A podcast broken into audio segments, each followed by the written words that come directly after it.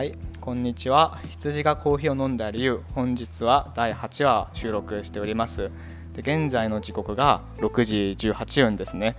あのいつも深夜帯にこう 録音してるんですけれども、まあ、今日はねなんとスペシャルゲストをお迎えしたっていうことでちょっとまあもう夕方ちょっと暗くなったぐらいですかねに収録をしています。で実はもうえっとですね昨日多分朝5時も昨日でもないですね。今日の朝5時ぐらいに寝て何があったかって言いますとあの写真展をまあやるって話を以前ポッドキャストで配信したと思うんですけど、まあ、その結構裏打ちだったりこう展示の準備が時間がかかりましてなかなかでもまあお店のこうシャッター閉めてすんごい2人でなんかまあ友達全然あの女の人友達ですね。まあなんかその友達と一緒にいろいろ展示するのってなんかすごいなんか青春だなって片手ビール飲みながらみたいな。いやなんか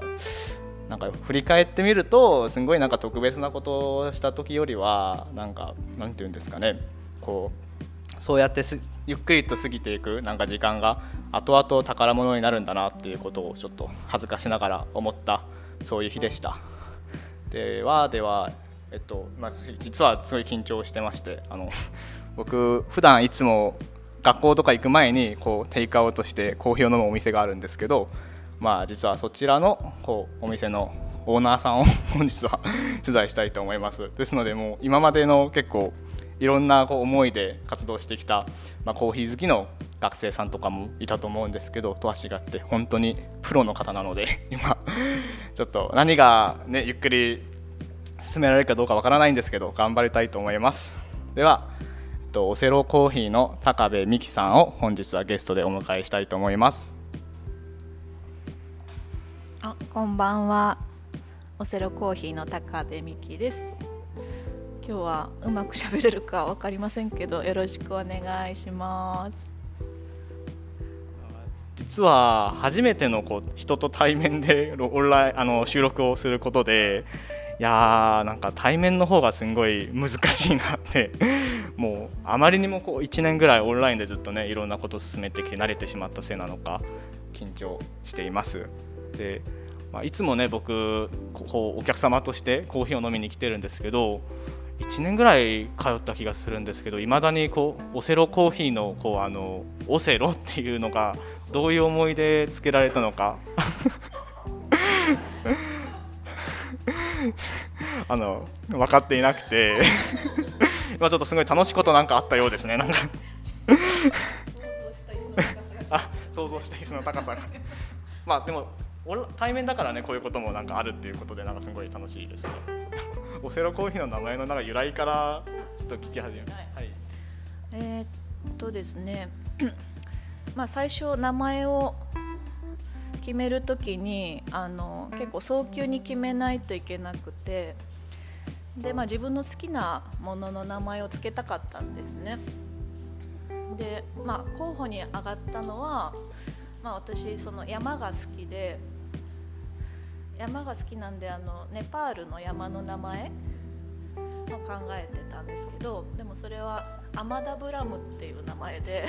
なんか誰にもまず覚えてもらえそうな感じがしなかったんですね。でそうそうでまあなんかこう覚えやすい名前でそれでいてなんか3文字ぐらいっていうイメージはあったんですね。だからそう考えてて何かないかなと思った時にあの、まあ、うちそのオセロゲームから来てるっていうふうに、まあ、思われる方がほとんどだと思うんですけど私の好きなミュージシャンの名前なんですね実は。まあ、そんな多分なんていうかすごく有名な人じゃないかもしれない、まあ、そこそこ有名なんですけどだからなんていうのまあ、それを連想する人は多分少ないと思うんですけど まあでもまあオセロゲームと思って覚えてもらえたらいいかなと思ったのと、まあ、後付けなんですけどそのオセロゲームのなんていうのかなキャッチコピー調べたらあの覚えるのに1分極めるのに一生っていうあのキャッチコピーがあったんですよ。でなんかオセロゲームってなんていうの？あのほら AI とかでこう対戦するでしょ？なんかそれがまだこうコンピューター解析全てされてないらしいの。なんか、まあ、今どうか分かんないけど5年前はそうでだからまだそのなんだ人間の勝てる余地というかが残されててそれもなんかすごい奥深いなと思ったしその英語で言うとさっきのやつは「A minute to learn a lifetime to master」書いてあったんだけどまあなんかそれもすごくコーヒーに通じるしなんかもうビビビッときて それにしました。いやーなんか僕もその白黒のオセロの方をイメージしてたので別にお店の内装とかそんなになんか白黒でなんかモーダンって感じでもないからなんか本当になんかオセロ好きって今まで会ったことなかったのでもしかしたらオセロ好きなのかなとかも こう想像してたんですけど。いやでもそのアーティストからまたその後付けも理由もあってすごいなんかどこからこう 掘り下げていけばいいのかもうこの時点でだいぶ面白いんですけど。えその好きなアーティストのオセロオセバンドとかの名前ですかね？人の名前？オセロさんっていう人なんですか？それはカタカナ？あアメリカのミュージシャンで英語で、まあ、そのまま一緒の綴りかな？OTHELLO なんだけどなんかその人にはすごいかなりなんていうの浸水してたっていうかなんかすごい好きなアーティストでなんかそのその人の音楽のイメージそのものもなんかこう店としては表現したかったっていうかすごくかっこいいあのジャズヒップホップのジャンルなんだけどなんかその頃はオセロその何て言うかな。まだそういうジャンルが出始めた感じの頃だった。結構昔、えー、10年え何年前かな？10年近く前かな、うん、に出てた人で、うん、だからなんかすごい衝撃を受けたね自分としては。話だっけ？オセロのアーティストさんの話ですね。いやでもそのなんていうんですかね。僕いろんなこう方と結構おしゃべりしてるんですけどそれこそコーヒー好きな方とか結構それこそバーのマスターとかなんかそういう好きなジャズとか例えばレコードアルバムの名前からつけるとかなんかすごい1人ぐらい憧れてるアーティストさんがいたりしてなんか僕自身も結構実は尾崎豊さんとかめっちゃ好きなあの手記とかめっちゃ読んでるんですけどいやなんか共通点ありますね。なんかすごいそういう意味で、うんうん。えー、そこからその多分オセロっていうあオセロさんっていうアーティストさんが好きな理由ともつながると思うんですけどその後付けの理由の方で結構その何て言うんですかね、ま、学ぶことはもう1分10分だけどこうマスターするのがもう生涯っていうそのセロの何て言うんですかねキャッチコピーみたいなものをこう惹かれた理由もちろんそれはコーヒーが奥深いからとかあると思うんですけどなんか何て言うんですかねそのこのどういうところがそこが好きだったのかとか自分のなんかうん印象に残ってるそういうエピソードとかあったりしますかそのキャッチコピーがすごい心に響いたとか。まあ、そのルーツとしてはまあなんていうのなんかまあ、それは自分がそのコーヒー屋をやろうと思ったことにまあつながるんだけど最初にコーヒーに興味を持ったきっかけっていうのがあのまだそのサードウェブとかなる前っていう言葉がまあ出だす前なんだけどもあの日本のその老舗の喫茶店で、まあ、まあ東京で有名なランブルっていうあのお店があるんだけどまあ、なんとなくコーヒーに興味があるなっていうか、まあ、うちの、まあ、親が喫茶店してたんであの炭火の焙煎とかはしてたんですね。だからまあそういうことに馴染みはあったんだけどでもそういうのが多分きっかけでなんかコーヒーに興味持ち始めてそしてその、まあ、ランブルの関口さんの存在を知ったんですけどでその中であの本とかその方が書いた本とか読んでいくうちに何て言うのかなその人の職人魂というかその一つのことを追求する姿っていうのがめちゃくちゃかっこよかったんですよね。で、まあ、それに本当衝撃というか感銘を受けてすごく憧れたんですよね。だからやっぱその一生かけて、まあ、その方も100歳以上にならまで生きられてというか、まあ、もう亡くなったんですけどもう生涯あのコーヒーに捧げたような人だったんですよね。でもなんかずっと追い求め続けてた姿がその本にはあって何度かお店も行ったんですけど一度もちょっと会えなかったんですけどでもなんか、うん、そういう姿にを見て憧れてやっぱりあの一生かけてなんか追求できることが素晴らしいというかかっこいいなと思って、うん、そこからこうはまり込んだというか、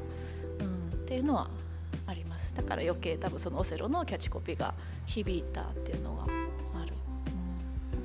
いやなんかそのミキさんは一応別府出身の方じゃないですか。でそこですごい東京のこういう、まあ、有名ななんか、まあ、歴史の長いコーヒー屋に興味を持ったっていう時点ですごいなんか視野が広いなっていうかそのなんか描描くなんかこうなんか夢のなんていうんですかね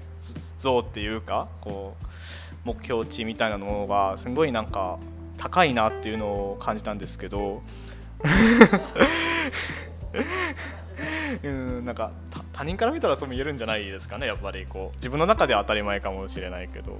なんかまあ変な話学生時代とか例えば卒業されてからなんかそういうまあ、っすぐ多分最初からコーヒーに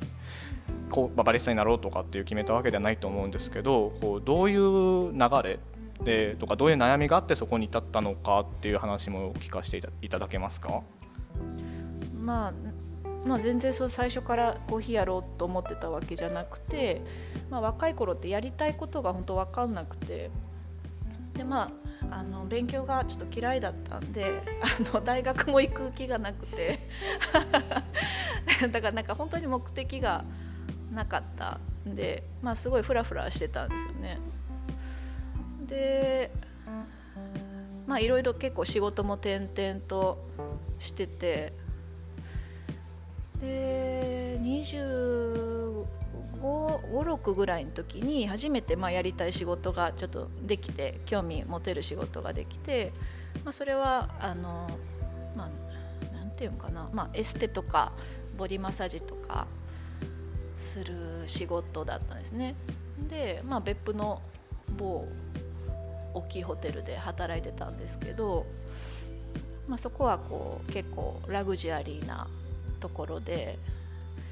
あの、まあ、その雰囲気とか施術とかも好きだったしその教え技術を教えてくれた先生もすごくあのすごい人だったんであの、まあ、本当に好きでそれの仕事は10年ぐらい続けてたんですね。で、えっとまあ、ただその続けていく中で途中でコーヒーに興味が湧いてきてまあ、ずっと自分でお店やりたいっていう気持ちはすごくずっと持ってたけども結局5年ぐらいあの決断できずに、うん、ずっと、まあ、会社勤めしててでそうこうしてたら、まあ、会社からある意味クビになったんですよね。クビっていうかなんていうなんか編成があって結局それまでホテル直営のそういう施設だったんだけどもだからホテルの従業員だったんだけどそのテナンそれをテナントその部門をテナントになんか売り渡すことになってそれで結局自分の雇用主が変わるでその全て内容とかも全部変わるっていうので、まあ、退職したんですね。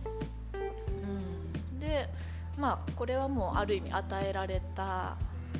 なんかきっかけだったんですね。自分じゃなかなか多分こう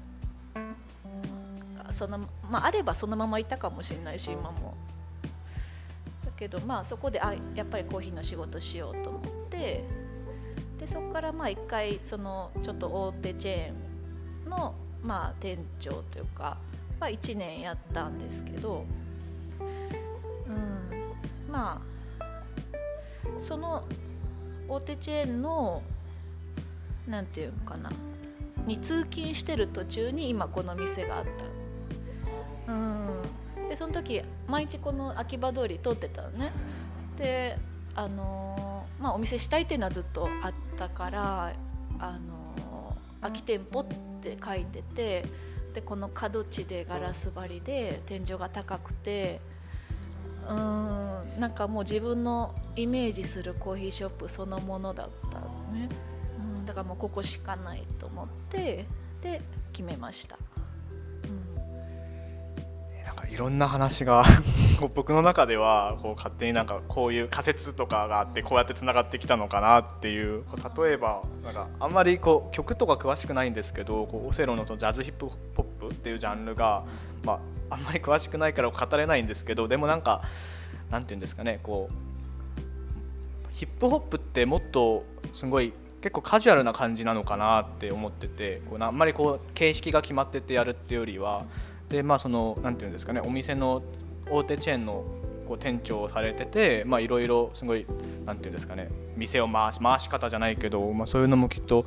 こうオセロコーヒーをこうやって立ってられるのにつながったんだろうなって思いつつもなんかその大手チェーンって結構なんていうんですかねポップな感じであんまりこう自分のスタイルとか出せる感じないないじゃないですか。だからそういう話を聞いててすごいなんかまあ、カルチャーが好きででなんか一人のなんか本当に、まあ、ある意味硬い恥ずかしい言い方ですけど表現者みたいなものをすごいなんかオセロコーヒーのそういう空間とかの話も聞いたらこう感じてきて。やこの1年間なんか何も思わずに毎日テイクアウトしてたなっていうなんか 本当に。伝えられてない私が悪いんです。そのコーヒーの勉強はじゃあそのホテルで働きながら同時並行でされたっていう感じなんですか？ただ好きで家でこうなんていうかこう簡単なカンカンに穴開けてこう焙煎手編み手編みっていうか手で焙煎したりとか、まあ、いろんなとこのコーヒー飲みに行ったり取り取り寄せたりしてなんかどんどんどんどん好きになったような感じかな。個人的にすごい気になるのがコーヒー好きな人最近増えてきてると思うんですけどそこからなんかコーヒーを習うっていうのが別になんか大学みたいにあるわけでもなくてどうやってみんな勉強していくんだろうっていう例えばまあ働くっていうのも一つ手だと思うんですけどなんかそういう意味でなんか三木さんはこうどのように勉強されてきたか、うん、そうだねなんかなんだろう。まあ自分でそのなんて創意工夫っていうかしていく部分ももちろんあると思うしやっぱ外からのそういう情報とか入れるっていうのもすごく大事なことだとは思うんですよね。だから、まあ、私は自分で興味あったのはその Q グレーダーっていう、まあ、国際認定資格があって、まあ、それはどうしても取りたかったんですよね。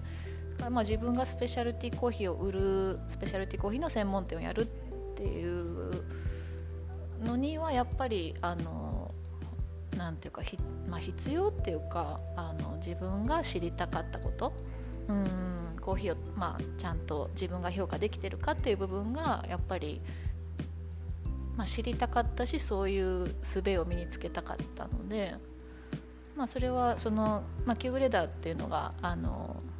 まあ、21項目だったかなぐらいの、まあ、試験を受けて全てあの、まあ、合格しないといけないんですけど、まあ、その上でやっぱいろんなことを勉強しないといけないんですよね。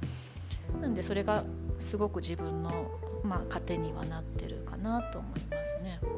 これはもう9グレーダーを目指してその基準に沿った勉強を独学でとか、まあ、もちろんいろんなところに伺いに行った経験とかもあるとは思われるんですけど結構自分主体でどんどんやっていた感じなんですか？そう自分主体最初取ったの旧アラビッカグレーダーと旧ロブスターグレーダー2種類あるんですけどアラビッカグレーダー取ったのが5年ぐらい前かな、うん、でその時はあの何て言うの？まあ、ある程度どんな試験があるとかいう説明は事前にあるんですけどあのじゃあそれに対する準備って多分ほとんどできなかった。うんまあ、講習が一応3日間ぐらいあるんだけどそれだけでやるにはかなり不十分であの勉強しようにもその材料があんまりなかった。あとそのトレーニングいろいろその味覚のトレーニングがとか試験があるんだけどそれも何て言うかちょっと正直まともにいろいろできないまんまもう試験の日を迎えてしまって 結構危機的な状況の中であの試験を受けたんだけどあのまあなんとか受かったんですけどね。ただそのなんていうのなんか周りの一緒に受けてた人はある程度その同じ会社の先輩が受けてたりとかその前情報があったんですよ。私はほぼ何もなかったんで あのもうなんだろうな、うん、なんか丸腰で行ったみたいな感じの状態でしたね。でもそれはもともとのやっぱりセンスっていうのがある程度あるっていう話なんじゃないですかそれでも合格できたってことは。センスはあんま関係ないんですよ。これって本当に訓練なんであの味覚の訓練、うん、なんでその才能とかその個人差その味覚を感じる個人差はそんなにないかな。訓練すれば誰でもあのできるようになるし、うん、だその訓練が結構大変かな、うん、確かになんかこう僕とかも結構コーヒーとかいろんな味知りたいなと思ってこう飲み比べとかするんですけど結構本当にこうなん全然違う味でも1杯飲んでで翌日1杯飲むのとこう同時にいろんなものをこう相対的に比較しながら飲むので全然こう感じ方が変わったりとかするからなんかうんすごいなんかそういう勉強とかって、まあ、時間も必要ですし場所もコストも結構かかるのかなっていうイメージがすごいあるんですけど結構どうですか？自分になかなか厳しくならないと本当に通れない道みたいなところもあると思うんですけどなんかそういう自分に厳しくなることでなんかまあ悩みというかそういうことを考えた時期はないんですか、えー、あんまり自分に厳しくないから分かんないけど。どうだろう。なんか結構まあ辛い時はあるけど でも別に多分自分に甘い方かな。多分。あの、うん、結構なんていうだらけてるかもしれない。いやまあその本当にまあでも基準って人それぞれですからね。なんかもう本当にもう僕なんかからすれば多分おそらくすごいなんか厳しくされてるんじゃないかなっていう僕基準からすればっていうなんか。うん。おえー、はいはい。バンバンみたいななんか。なんかというよりまあただ好きで興味があったらうん。まあただそれだけでいいと思うし、うん、そういうことしてればいいと思う、うん、好きにしてれば、うん、周りからも結構なんか好きでマイペースでいろいろするっていう感じでなんか、まあ、そういうイメージなんですか？なんか周りの方からのミキさんの評価評価評価というか見られ方？どうなんかな？まあでもいやどう見られてるかが逆に聞きたいぐらいなんやけどなんかでもなんかたまに「あなんか気楽でいいよね」みたいな言われたりもするって見えるのかよみたいな感じだけど。じゃあ本当にもう結構僕の中でだけ結構そういうのがあっただけで本当に実際は結構なんかそこで本当にすごいフラットになんかする方なのかもしれませんねなんかすごい。なんかその気楽にやってんなみたいに言われると腹立つよね。自分では。すみません語弊がちょっと。あごめん、うん、なんかうまく説明できないけど、まあ、自分は必死よ、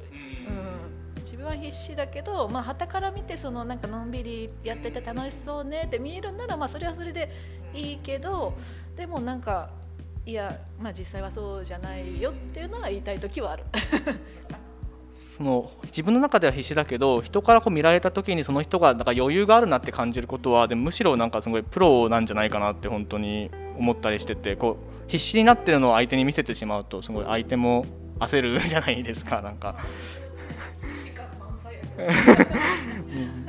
まあでも結構印象深いのがこう最近外国の方こう結構多いじゃないですか AP の学生とか。でなんかそこすごいハグしたりとかそうやってもなんていうんですかね。まあ横の感じじゃないけどこうなんかうん、なんかそこを本当にカウンター挟んでてもなんかそのカウンターがないような距離感みたいなものはすごいなんか見ててあいい風景だなってこれが別府であることがまたいいなみたいな ところはあるんですけど。最近なんかそういう外国の方も来られたりしてなんかうん、楽しいところ が何か、うん、なんかまあ外国の人増えたっていうのは APU の学生増えたっていうのは、まあ、うちに今バイト来てくれてるラファエルスイスの男の子なんだけどがいるからやっぱラファエルの友達とかたくさん来てくれるしなんかそれで私もなんかその彼らとたくさん接していく中ですごくなんかいいいい影響というかいろんなことやっぱ学ばせてもらうしなんかその感情表現一つにしてもすごいなんかオープンでしょ？だからなんかあもっとこうなんかフィーリングというかそういうものを大事にしたいなと思うようになったしそれは本当ありがたいいい出会いだったなと思う。で感性豊かでてかむしろ素直に接してくれる人といるとなんかそのあまりなんか目に見えない形で形のものもすごい感じられるっていうかそこのなんか感性っていうんですかね想像力が鋭くなるなっていうのはすごい感じてやっ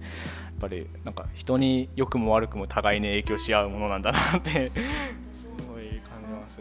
えー、なんかそのラファエルさんと深く話したことはないんですけどなんか一緒に働いてみてどうですか結構 いやラファエルはね本当面白いんだけどあの不思議な縁がある人なのね。なんかまあラファエルは私が前住んでたアパートと同じそのアパート同じ部屋じゃないけど同じアパートに住んでた。であちょっとストーブのお湯が。でそこでちょっとあの話はしたことあってでもお互いもその後そこから引っ越したんだけどでその後1年後ぐらいにうちに、まあ、たまたまお客さんとして来た時に「ああの同じアパートだったよね」みたいな話しててそれでなんかなんていうかな話してたら自分の、まあ、ラファエルはその スイス人なんだけどスイスのどこに住んでるの？って言ったらベルンって言ってであベルン私の知り合いがいるよって言ってうん。でまあ誰々って言うんだけどって言ったらえ？みたいな感じで。えそのまあその人は私のお母さんのお姉ちゃんの、まあ、元彼みたいな感じで まあその学生時代の。でその人の娘さんからラファエルは歌を習ってた。でもうすごい家族みたいなつながりがあって。でそこでまたつながってえー、みたいななんか。狭っと思ってすごいなんか、うん、まあそれだけじゃなくてやっぱラファエルのその性格まあ本当ああいう人だからああいう人って言ってもなんかこうどう伝えていいか分かんないけど まあ会えば分かると思うけどそううん。本当にまあなんかチャーミングだしなんかいつも私のことを心配してくれるね。なんか「みきちゃん大丈夫?」ってなんか「疲れてない?」とかなんかそのちゃんと私が常にハッピーかどうかを確認してくるねなんか。そうそうそうそう。ラファエルも常にやっぱハッピーでいたいって思う人だしだからやっぱ周りの友達も、うん、ラファエルすごくやっぱ友達多いしみんななんかこうそのなんていう、うん、優しさというかあの包容力というかそういうところにまあやっぱまあ惹かれてるというかね、うん、ラファエルが魅力的な人だなというふうにやっぱみんな感じてると思うし、うん、なんか癒されるねすごく。うんなんかその類は友を呼ぶとかじゃないんですけど本当なんか似た者同士にいい意味で集まってそこでなんかすごいお互いいい影響を与え合ってそこでなんか初めて何て言うんですかね小さい単位で見たら社会かもしれないけどそこでなんか幸せっていうのがあってあまりなんかそのもちろん世の中いろいろ難しい問題とかもあると思うんですけど目の前に見える人とかをちゃんと大事にすることってすごい大事だなってラファエルさんの疲れてないとかもう一言ってすごい大事じゃないですか。なんかいやなんかすごい紳士ですね。すごい存在だなと思う、うん、私にとってもそうだし、うん、周りの友達にとってもそうだし、うん珍しい人かななんか、いやでも本当になんかご縁ですね。だってスイスってもう地球の反対側 日本から反対側にあるのに。いやでもなんかなかなかこうなんかロマンのある話ですね。でもなんかお母さんの。うん。一回一人で旅行したことがあって、まあ、そんなにたくさん海外行ったわけじゃないんだけどそれもあってスイスっていうのはすごいまあ、ひいき目というか好きな国なのね。うん。まあその山が好きだからまあなんていうのその本当山の綺麗なとこ国だからうん。まあもうとにかくその景観だけでもう本当に魂が現れるような場所。うん。やなんか今なかなかもうすぐどっか旅行に行けるこう海外もましばらくは行けないかなっていう感じですけどなんかすごいそのだからこそ昔旅行行ってた場所のなんか思い出とかがなんか心の中でこう思い返され返らされてきてなんかまたその行きたいなとかなんかある意味一種のなんか楽しみみたいにもなってるところ個人的にはあって、うん、でもなんかえなんか全然アンジョと関係ない話なんですけどなんか結構勝手になんかいろんな経験をされてここに至ったのかなっていろんなものが詰まってるのかなっていうイメージがあって旅行とかも結構もう自分でされたんですか？そうね。なんかまあそんなみんなみたいにたくさん行ってないと思うけどまあネパールは行ったね、うん、それも山登りたくて、うん、行った。うん、でもまあ、あとちょこちょこ行ったけどなんかまあ一番、うん、印象深いのはそのネパールとかスイスかな。ネパールのそのアンナプルナの方になんかまあその 2000m ぐらいしか行ったことないんですけどなんかすごい行ったら星が綺麗ででなんかなんていうんですかねなんかこうこんなに無駄なことをやってもいいんだっていうのを感じらされるっていうか本当に移動するだけじゃないですかただ単に。だこういう、まあ、まあ現代社会って言い方硬いけどなんか何か一日これをやったっていうのを残さなきゃいけない世の中でただ単に歩くだけですんごいいいなっていう。あはいはい。もうあの ABC までは行けてないんですけど旅行あの友達の旅行でなんか生き方みたいなものをすんごい習わされたっていうか。当にその私ももう本当全く同じでこう自分が結構きつい時とかしんどい時はそのネパールの山登った時の経験をなんか当て込むんよ。なんか。いや結構しんどいんよ。そのなんか酸素薄いしあのもう結構重たい荷物持ってもう一歩一歩も本当しんどくてでもなんかこうなんていうの歩いてれば必ず、まあ、その頂上っていうか、まあ、自分の目的地には行けるじゃない、まあ、行けない時もあるんだけどでもなんかこうきつい時でもなんかその一歩一歩が、まあ、確実に近づいてるわけじゃん一歩でも。うんだからなんかそれはすごいなんか自分の中では生かされてるところかなと思う。まあ、一歩一歩っておっしゃってたんですけどトレッキングって自分が使う荷物とかもう本当に全部背負ってその中で全部使い切ってっていうのをまあ1週間2週間やるわけじゃないですか。なんかすごいなんか生きてる感覚だなって感じらされてなんか時々忘れて生きてるんですけど。うん、えー、なんか話全然変わるんですけどなんか あの外で飲むコーヒーって結構美味しくないですか？なんか山登る時とか。いやあのその環境っていうか飲む環境とかシチュエーションってすごい大事だし影響すると思う味覚に。うん、どっちかというと結構もちろんその、まあ、そういうマグレーダーとかそういう方から見たらあのいろんな味とかをこう知るっていう知識として知るとかも大事だと思うんですけど結構なんか乱暴な言い方極論結構自分をどうそのコーヒーに酔わせるかみたいなところもなんかある気がしてこう美味しく飲みたいっていう気持ちがあればもうなんか苦いなんか、ね、ボスの缶コーヒーでも全然なんか美味しく飲めるなっていう気もしてなんか本当に嗜好品だなって思う時あります。カップラーメンとかも美味しいよね。うんなんかそうやって結構素朴なところに最終的に至る時もあるなって思って。うん。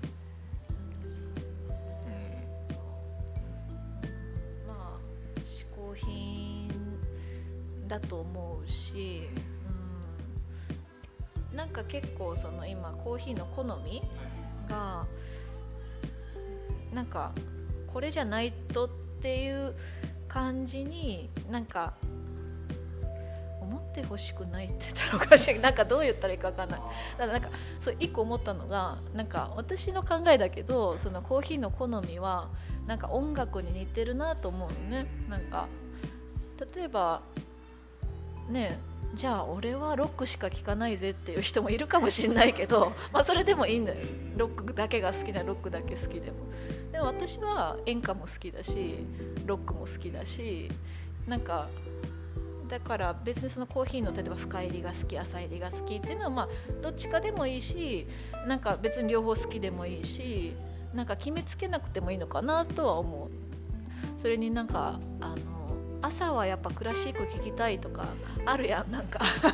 ね、夜はちょっとジャズ聴きたいとか。なんかそんな感じでなんかコーヒーをいろんなシーンでなんか分けて楽しむってのもいいんじゃないかなってすごく思う。間違いないと思います。本当に。なんていうんですかねなんか高級な酒好きだからって別にビール嫌いな話じゃないし なんか居酒屋行ったらビールでバーに行ったらちょっといいやつ頼んでみたいなそのなんていう状況に合わせて、まあ、TPO じゃないんですけどなんか飲みたいのを選ぶっていうなんかそこに選択肢が与えられることが今いろんな選択肢がどんどん生まれてるから、まあ、すごいなんかコーヒー好きがだから増えてるのかなって思ったりもしてなんかもっとうん、なんかカフェイン取るための飲み物ってよりは本当にたしなむものとしてどんどん大衆にも認識されてきてるのかなってなんか偉そうなこと言ったんですけど ちょっと感じ感じたりもします本当に。うんうんうん。ですね。結構一応このラジオのタイトルが、まあ、羊がコーヒーを飲んだ理由っていうした名前もこのカルディの羊飼いの話でなんかそのなんでこう、まあ、赤い実なんじゃないいや赤い実じゃないですかもともと。それをこう飲ん食べたら苦くてこう吐きたくなるはずなのになんでそれ食べたんだろうみたいななんか その結構なんてもっとなんかフェアリテイル的な感じじゃないけどなんかそこのなんかだからいろんな人がこうなんでコーヒーが好きかって話をこう聞きながらでいろんな人がいてっていうのをなんか、まあ、緩く伝えられるポッドキャスト番組になれたらいいなって思いで始めたところもあるので今の話本当にしかもなんかネパールの話とかもすごい今回の趣旨にすごい合うなっていうのをいやもうありがとうございます。ですね。なかなかいろんなお話を聞けてもう勉強になったんですけどとても、まあ、なんか 本当にいやもうなかなかあの学ばせていただきました。もうなかなか、まあ、本当はねもう多分話し出すと2段3段できるぐらい 掘り下げられると思いながらもなかなかもういい時間となったのでなんか最まあ 難しいんですけどこれ難しい質問ですけど最後に何か一言、まあ、これを聞いてるだろうっていうまあオーディエンスの結構若い方が多いです。若い人が多いです。はい。何かございますか？えー、っとねなんかな。あのそうやね。いや言いたいことっていうかなんて伝えたいことはいっぱいあるんだけどうん。なんか最近こうよく思うのがなんかこういうこと言っていいんかなちょっと分からんけど。いいちょっと思ってたことあの気になってたこと。なんか例えば作った何かを作った人に対するその敬意じゃないけどあと、まあ、これちょっと話変わるけどその命に対する敬意。例えばその食べてるお肉とかでもそうだしそのそれによってなんかまあ、自分の命を差し出してくれたその動物とかにしてもそうだし作ってくれた人に対する感謝とかもそうだしなんかそれは、まあ、私自身本当に自身のにも言えることなんだけどなんかやっぱ感謝というか敬意はあってほしいなとは思う。うん、なんかいいのかなこういうこと言って。なんかそのインスタとかもちろん私も写真とか撮るしあのすごくそれで拡散してくれたり宣伝してくれてるっていうのはすごくそのいい面もあるんだけどやっぱなんだろうな私なんかもそのコーヒー作る時にあの温度とかやっぱすごい大事にするね。例えばカフェオレとかでも作る時でもぱり熱くその、まあ、それはあったかい方がいいんだけどなんかこう熱くしすぎるとちょっと牛乳臭くなっちゃったりとかそういうのがあるからやっぱそのギリギリのラインで温めてそしてあの泡立ててそして出してたりするね。で結局温度が冷めると味の感じ方とかも変わってくるしあとその泡とその液体とかも分離してくるしだからなんか正直ちょっと悲しくなるのは そのインスタ用の写真を撮っててあのなんていうの全部揃うまで飲んでくれないのね。だからもうあもう冷めてるだろうなとかあもう完全に分離してるなとかあの思ってそれをなんかどう私伝えていったらいいのかあのもちろん悪気がなくてやってることだからあのなんていうななんか注意っていうのもなんかおかしいかもしれないしそうなんかうるせえ店やなと思われるのも、まあ、ちょっと嫌なのもあるんだけどでも何かしらなんかそういうなんか伝えられないかなとは思うねなんか多分コーヒーに限らず料理とかでもそうだしこの温度帯で食べてほしいとかもう出来たてじゃないともうどんどん味が落ちていくとかやっぱそういうものってたくさんあると思うよね。やっぱ作った人のその意図もあるからそれに対してはやっぱりなんかもう少しその世の中的な理解が欲しいなとは思う。間違いなく今すごい本当にそういう消費するためになんか食べ物飲み物とか、まあ、物を買うだか消費するための消費をしている感覚が本当にあると思っててなんか毎回なんか来る行くお店とかもう全然そんな何回も写真撮ってるからもう全然なんか最初一口飲むとかでも大してそんな量減るだけで変わらないじゃないですか。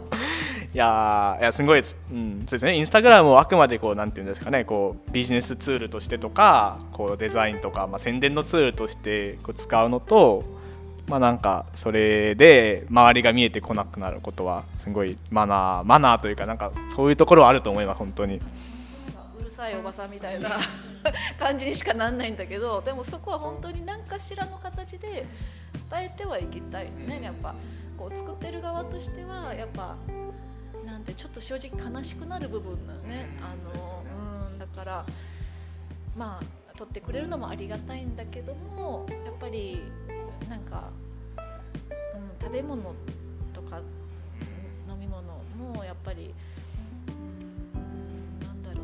食べるため飲むために来てほしいっていうのは正直ある。うん。まず第一線に食べる楽しむってそのものを楽しむっていうのが目的としてやっぱりあってほしいですよね。いやでも本当にその何て言うんですかね。別にねなんか言われてはっとかそういう人はいないというか結構割とクリティカルな感じでなんか結構いろんな人が割とそう思ってるんじゃないかなって実際本当にインスタグラムだけじゃなくてもう今なんていうんですかね自己拡張じゃないけどこうどこでも見られてどこでも発信できるその良さもあれば、まあ、それで本当に消費するだけになってるのもあるのでまちゃんとそこのそれこそ目に見えない努力じゃないけど思いとかそこを想像そのプロセスを想像する力っていうのはこの先